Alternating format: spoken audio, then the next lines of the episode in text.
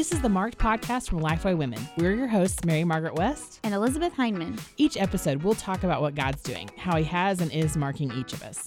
Sometimes that will be through interviews, and sometimes we'll have conversations around the table. We're so glad you joined us today.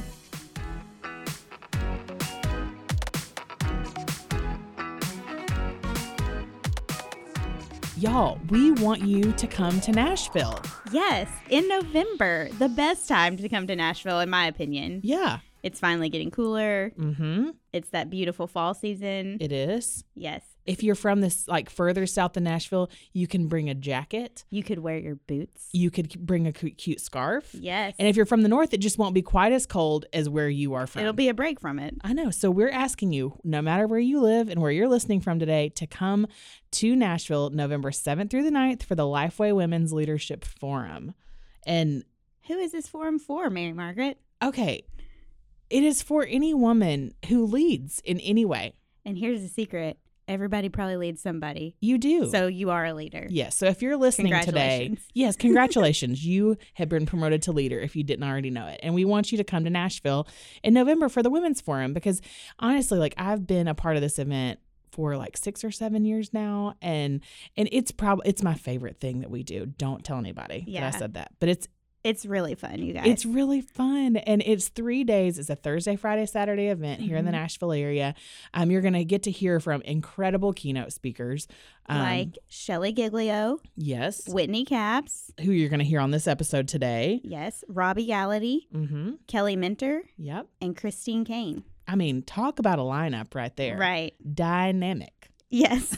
it really is going to be awesome. And so, honestly, like we, Elizabeth and I will both be there. We would love to connect with you, but we want y'all to come and connect with each other.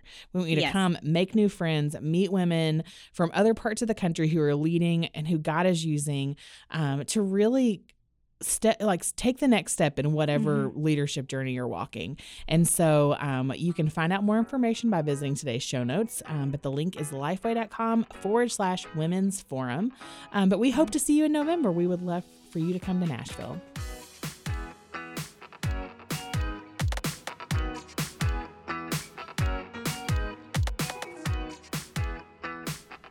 Well whitney welcome to the marked podcast Thanks, you guys. I am so excited to be here. I have been looking forward to it for weeks. Good. We have to. I feel like this has been on our calendar for a while now, and so we've we've been ch- chatting about it, and just really looking forward to talking with you today. Thanks. Absolutely. Would you mind just kind of telling us, um, all of our listeners, just a little bit about yourself? Absolutely. So, my name is Whitney.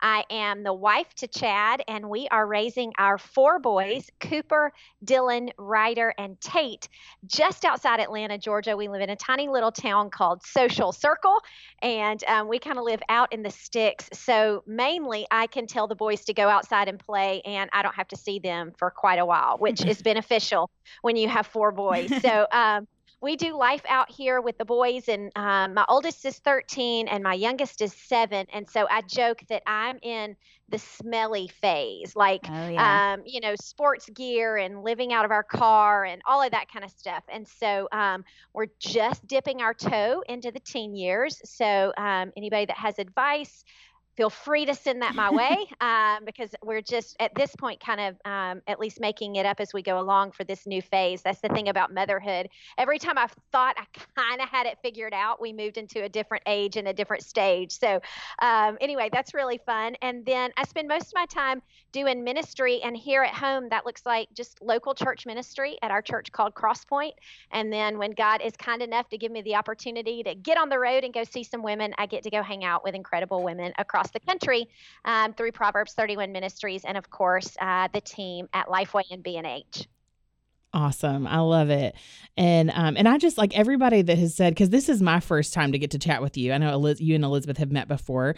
Um everybody says you're going to love her and you're going to love her accent. And so I just I've already enjoyed just hearing you kind of chat for a minute and um tell us a little bit about your family. I love that like even as somebody who is super passionate about um what God's doing in the lives of women, I I love that you have boys at home and that you Mhm. are Yeah. surrounded by by boys. I feel like that happens in such a funny way so often that the Lord um you know gives us just different responsibilities for different seasons of our lives. And that while you're raising boys you're encouraging women at the same time. And i love how he's using you to do that. And and he's using you right now through that like when it comes to bible studies and books Mhm. and all of that. So tell us a little bit about what you've been working on and some of your brand new stuff. Oh my gosh, it's been so fun, you guys. First of all, I never, um, this is not really a bucket list item for me. I love to teach God's word and don't really think of myself as an author, but anytime I uncover something true in God's word, like I'm the obnoxious person who is like, oh my gosh, I have to tell you what I learned in my Bible study today. And so this was just kind of an outflow of that. And I noticed a trend in uh, my girls' Bible study and our small group, and, and kind of whenever my girls and I hang out, um, that we would often talk about just brokenness and transparency and authenticity and wanting to be, be real. All of which are for sure virtues for the believer. But at least I found in my own life that I was leaning really hard into my brokenness and I wasn't seeing change and spiritual fruit happen as a result. And um, like I said, I noticed this kind of trend that we love people who are real and authentic um, and transparent, but I didn't really know what that spiritual virtue looked like. So I went to scripture to kind of start studying it and discovered that it's not really something that's talked about a whole lot in scripture. And so I was having this dialogue with a friend of mine, a mentor, just kind of that I felt like I was going through the motions and doing all the things that a good church girl does, you know, the things that the church rightly has equipped me to do, but I wasn't experiencing a lot of fruit. And you guys, like, I can, this is, I remember where we were sitting in the restaurant and what she had on. And um, she reached across the table and grabbed my hand and she was like, Whit, you've told me a whole lot about you. Why don't you tell me about Jesus? Mm. and she's so tender and so gracious. And I remember leaning back in the booth and I was like, holy cow, yeah. Like I have somehow kind of started living a life that is gospel adjacent, but not gospel centered. And I could talk around Jesus in a way that sounded good and sounded like all the right things, but it was not gospel centered. And so it kind of sent me to scripture to start studying what part does brokenness and confession play in the Christian life, and Mm. specifically um, within the doctrine of sanctification and what that looks like. And what I, when I kind of started to tug on that thread, I realized that at least in my life, I was pursuing self help instead of sanctification. In my mind, it was sanctification, but Mhm. in Yeah. practicality, it was, man, a whole lot more self help than it was sanctification. And it hurt. And so the book is really the process of me in the trenches trying to work out um, what that looks like in my life. Yeah. Gosh, and I just feel like that's where so many women Mhm. find themselves is in this thing of like we're talking about things that are right next to the gospel. We're not really talking about the gospel. That's And and I think we see so much of going like like and Elizabeth and I have had this conversation talking Mhm. about like every billboard and Instagram post says that, that we are enough, but it's not talking about how we're enough because of Christ. Right. That's you right. know, and that only right. in him can we truly be enough. And so I love that you're tackling these things that are Mhm. like that are tough issues that way. Yeah. Yeah.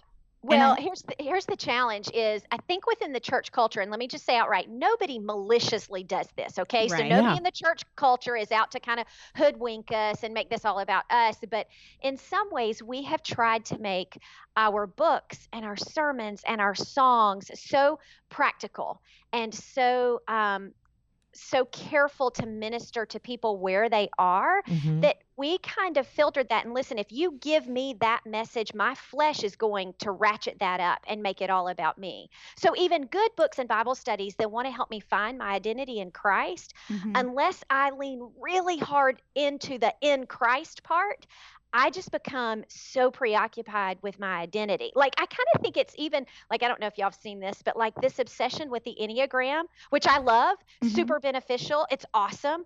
But it is a tool to recognize who I am and use to its best. I want to accentuate the good parts of me and be healthy and whole.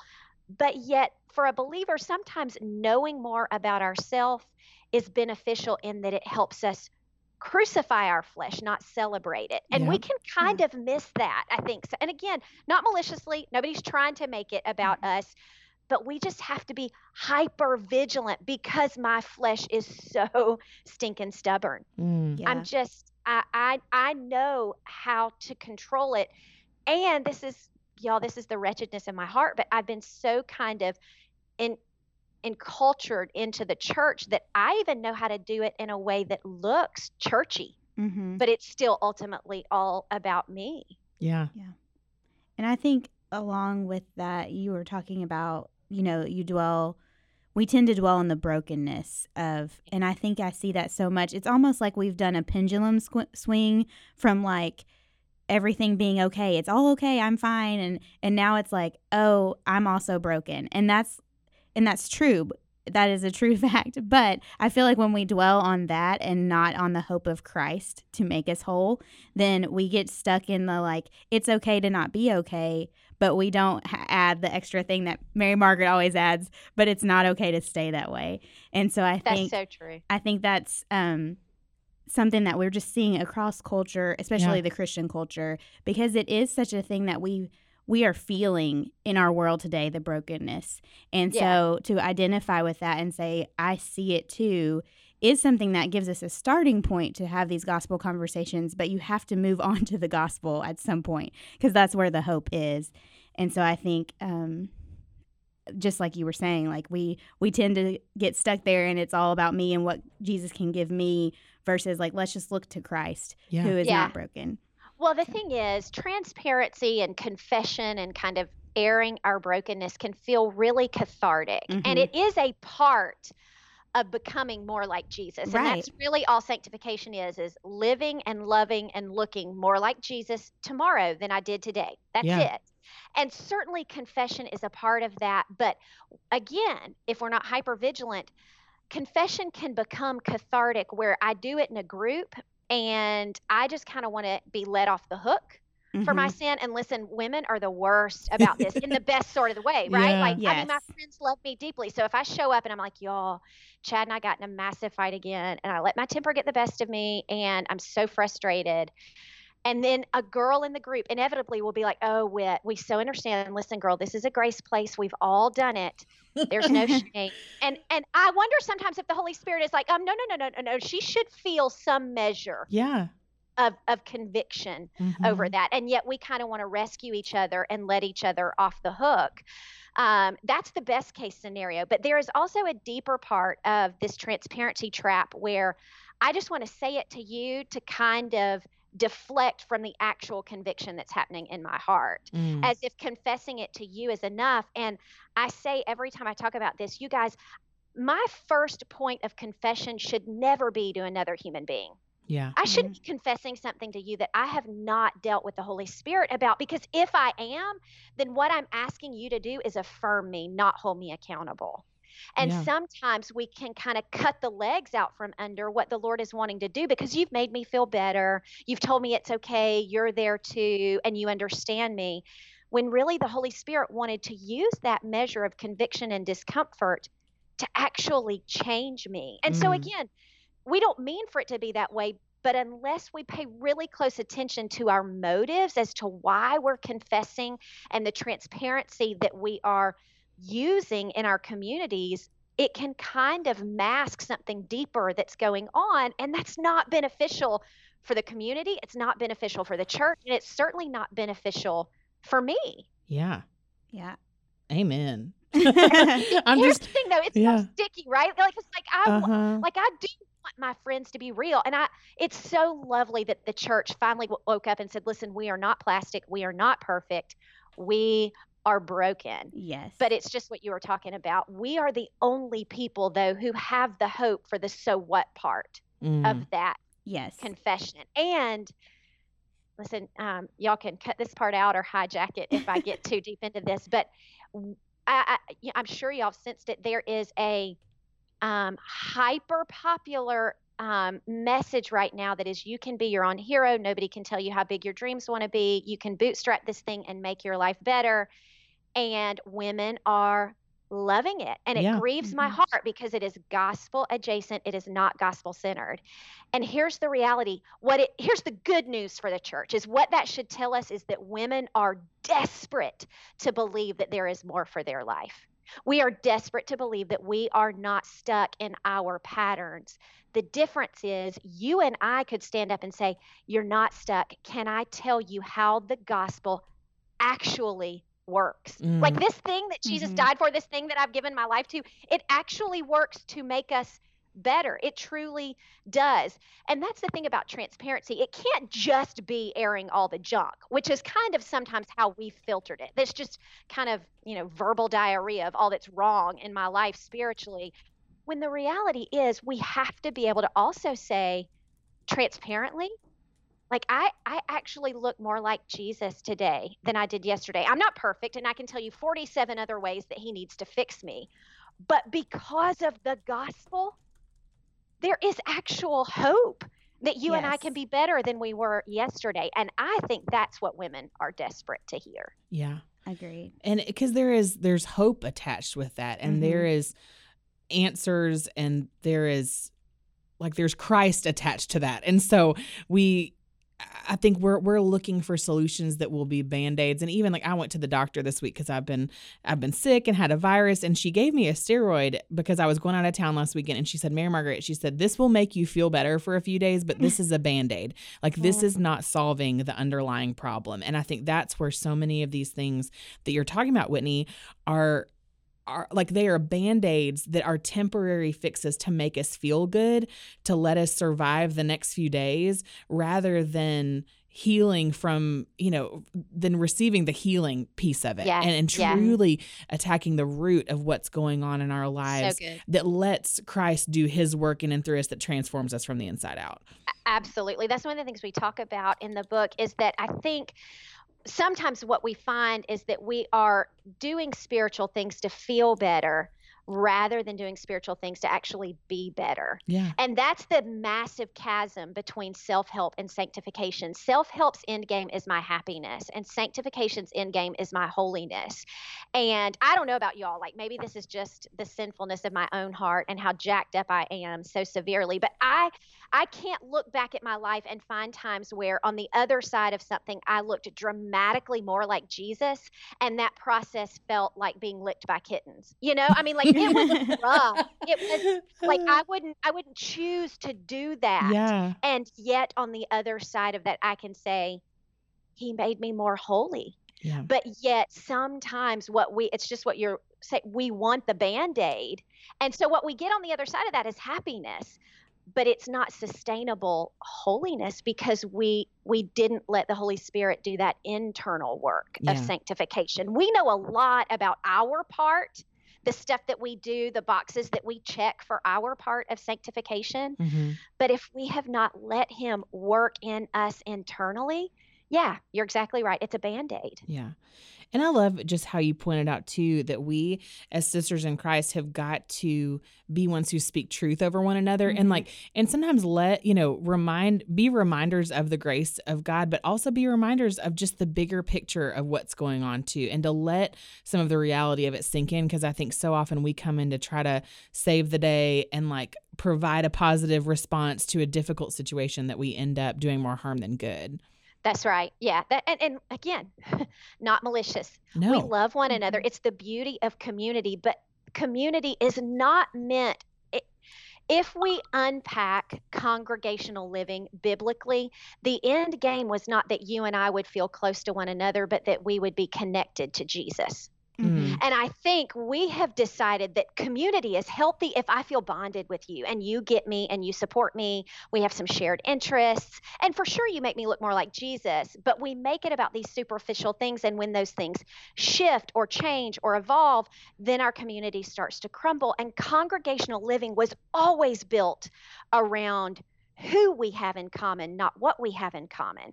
And if that is the filter for healthy biblical community, everything changes, Mhm. right? Because then when you look at me from the other side of my Bible study circle and say, hey, I love that you are honest about that. Now, what does it look like for you to be more holy? Mm. Then I go, I know that that's how you're loving me in community. And I think, I, I, I mean, I know like some of us are like, whoa, that makes me super nervous. But I actually think that's what we want. I think that's what most of us are desperate for. Mhm. Absolutely. And so how does that like how does that flesh itself out in the book sick of me and then in the bible study we over me? Because i think you know women are going to see you know we're going to link to both of those in the show notes mm-hmm. today on the podcast but kind of how would you point women to these as a resource to help as they're wading through these waters? Or sure. The reality is they are connected in that they both deal with um, our individual holiness. Sick of me looks at the doctrine of sanctification and what that looks like in an individual believer's life. And while it has community implications, what we're looking at is how you and I pursue holiness in a way and how that impacts kind of a small group of people around us. We Over Me looks at our pursuit of holiness within the context of congregational living and what it looks like for me to want holiness desperately in the context of the church. And it acknowledges, listen, this is my reality, maybe yours as well. Church is crazy hard. Like if you walk up close in community with people very long, they will hurt you, they will make you angry, they will do things to disappoint you, and we can become real disillusioned with the idea of congregational living. And yet, that is God's plan for proclaiming the gospel to the nations. Mm. It's it's the church. The church is the eternal bride of Jesus Christ. It's not a parachurch organization. It's not your group Bible study. It, it is the church. And so no matter how I feel about the church, I have to figure out how to love Jesus and love the church. And so that's really the Bible study. And it deals with all the wonky, hard, ugly sides of the church. I don't want to ignore any of that but we don't get to kind of bail on the bride just because she acted like a bridezilla. Jesus yeah. still loves her desperately.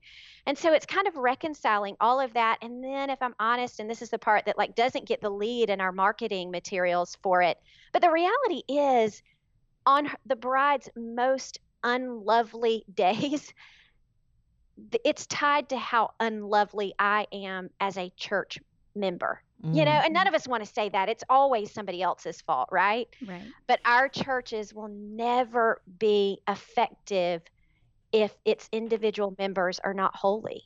Yeah. You know, and so it's it's I won't lie, like it's not really a curl up in bed, soft, warm kind of bedtime read. Kittens licking um, your face yeah, kind of Bible not, study. It's really mm-hmm. not. Um but man, man, it worked me over in the best possible way mm. and made me love the church more and be more committed. Really, in a season where, if I'm completely honest, man, I wanted to bail because it had gotten wicked hard. Um, so that's really the difference between the two. They both look at sanctification, but one kind of from more of an individual perspective, and then the other, how that impacts our churches and congregational living.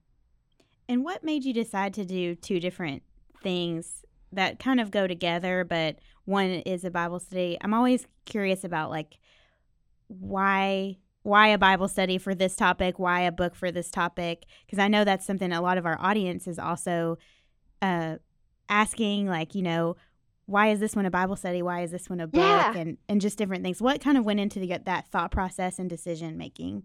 Well, for sure, the book is more personal, mm-hmm. um, where you're kind of in the trenches with me, where I just really confess. Confess. I tell people if I can guarantee you that at the end of the book, you will feel better about yourself because of how jacked up I am. And so you'll be like, well, I mean, at least I'm further along than she is. um, but it really is my story of realizing that all the things that I thought would work were not. And honestly getting to the place where I, I just didn't want to go through the motions anymore and kind of that really, really personal process.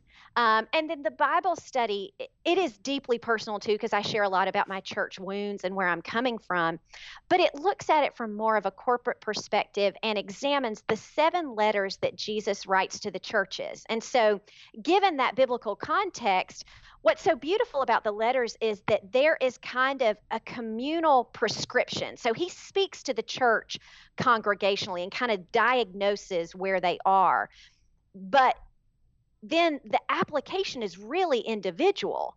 And so it's looking at okay, what do we do to make our churches this, this thing mm-hmm. that Jesus says he loves and values and that he cherishes? Or how do we change our churches from having some of these tendencies that Jesus calls out? And so um, I think, you know, it's obviously hyper selfish of me to say that they both have unique and significant impact. But when I started writing the Bible study, I realized that Jesus is dealing corporately with the idea of sanctification. Mm-hmm. And it's important to look at corporately. But I also needed to back up and go, but how does he work that out practically within my life individually? And that's really what the book is. Mm. Yes. And those are the, I'm not sure, I may have missed it, but those are the letters from Jesus in the book of Revelation. So that's right. All of that's you looking right. for that Revelation Bible study, this may not quite be what you're looking for if you're looking for all the end time stuff, but this is yeah. still on the book of Revelation, which I know that's right. is that's right. Um, a highly requested book and Bible mm-hmm. study that we have. Well, here's the thing, and this is maybe just a teaser if if we ever do get to to do a Revelation Bible study. Uh-huh. I think it's super significant that Revelation opens with the letters to the churches. Oh, for sure. Yeah. There is a reason before we get to the end times, before yeah. we get to the imagery, before we get to kind of this um, apocalyptic stuff that we're also anxious to hear about. Jesus took the time to say to seven local churches. So he didn't write one letter because I don't think Jesus sees our churches as kind of church capital C, the global eternal bride of Christ. He writes the letters to local individual churches. And so I think there is something for us to to I think he's speaking to us personally to say, "Hey, before you worry about all the end time stuff, church, you have a job to do." Yeah. Yeah. And I you like need that. to feel passionately personally and urgently the call of the gospel before we get hung up on timetables yeah. and imagery and who's right and who's wrong and when we're going to be in the air and when we're not. If we miss the gospel in all of that, it's it's it's just the Lord of the Rings. You know what I'm saying? Like there is a gospel urgency for that. And yeah. I do, if I'm honest, I do think sometimes we miss that in Revelation. We sort of breeze past the letters to get to the really cool stuff. Mm-hmm. Yeah. Um, but I think there's a reason that they're seated there right at the beginning. Absolutely. Yeah. And um and Whitney, you know, just to you've referenced just sort of some of your background and experience um just with the church and with um just in your own life and I love how you share so much about yourself and of yourself in um in both the the book and the Bible study, but especially in the book. You know, but what what has marked you um just as you have journeyed along um with the Lord? Mm. I would say that nothing has been as sanctifying to me as life in the local church. And so I'm a local church girl through and through. My dad has been my pastor my entire life. Um, and so I have seen the beauty of the bride, and I, I joke, you know, like a lot of times we get the silhouetted, filtered, lovely kind of staged pictures of Sunday morning worship, and it's spectacular. Mm-hmm. Um, the filtered version of the bride. And um, for those of us who've been around church a long time or been on staff or served in any way over a period of time, I joke that I kind of see the straight out of bed running into Walmart wearing yesterday's makeup church. yes. You know, like mm-hmm. the, it's it's not yes. the filtered Instagram church. Right. Um, and yet I am deeply persuaded that this is God's plan A mm-hmm. for the redemption of humanity. Yeah. We are we are the agency that he purposed to proclaim Jesus. Um, that's the overwhelming context. And it's not just of the New Testament. The Old Testament was establishing a basis for congregational living um, since the beginning of human history. And so um, that has marked me in a profound way in that I have scars that say, hey, the church hurts. Um, but community is worth it. It is not easy and it has to be fought for and held on to. And sometimes that holding on to is people holding on to you even when you want to run or bail. Yeah. Um, but man, it is worth it. It is so worth it. And even for the woman who would say right now it doesn't feel worth it, I think the thing that has changed me so dramatically about the church is the awareness that what I feel about it is not as important as what Jesus says about it. Yeah. Because most of the time my feelings on the church are they're pretty complicated. You know, if Right. we had a relationship status, it would be complicated.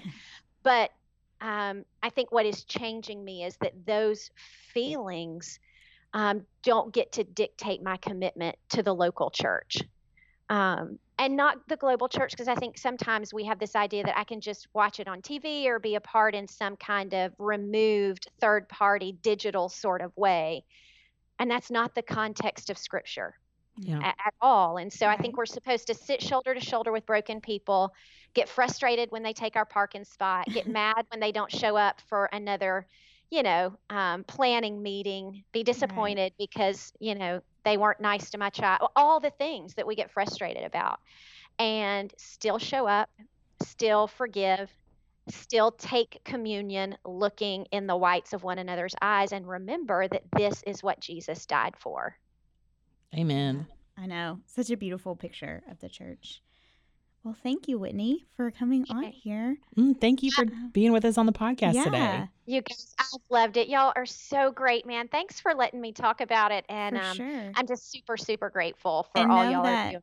um, this is an audio medium, so no one could hear or hear all the head nods that we were just like, yes, that's so good. That's so Yes. good. So just know that we we love what you said. Absolutely. And I kept looking at Elizabeth going, this is really good. So we just Oh. really just appreciate how the Lord has gifted you and how you're Mm-hmm. using your voice and just, you know, his calling on your life for this season to to Yeah. share that with other women. And Thanks. um and like we talked about at the top of the episode, you can um, hear Whitney speak Mhm. at this year's Lifeway Women's Leadership Forum. And so we will link to that in um, in today's show notes. Um, but hope that you guys will join us here in Nashville in November and Yeah. um, when Whitney comes to join us here. I know So, it'll be It'll be fun. so fun. It'll be so fun. And hey, thanks for having me. Let me just say this because I always hate when um, it feels kind of rainbows and sunshine. And let me just say, I know this is one of those messages that preaches easy but lives hard. And Mhm. so for people who are in a hard season with the church, I don't want anybody to think that I don't get it and that I'm not empathetic towards just that it can be really, really difficult. And so um, just thanks. Thanks for the opportunity to talk about it, but I don't. I don't want anybody to feel like I just don't understand or yeah. that I'm super Pollyanna sure. um, because I'm not. There is a reality that the church must do better. Yeah. But the Mhm. reality is, I must be better for the Mm. church to do better. Amen. Yep.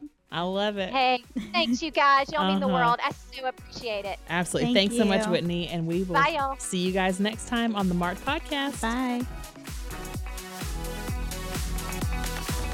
Thanks so much for listening. If you want to join in the conversation, you can find us on Twitter and Instagram at Mary Margaret C and at ED Hyndman. Use the hashtag Marked Podcast to connect with us. You can also find Lifeway Women on all social media channels at Lifeway Women. All of today's show notes will be posted at lifewaywomen.com forward slash podcast. And if you love the show, leave an iTunes review. It's a great way for other people to hear about the show. We will see you next time.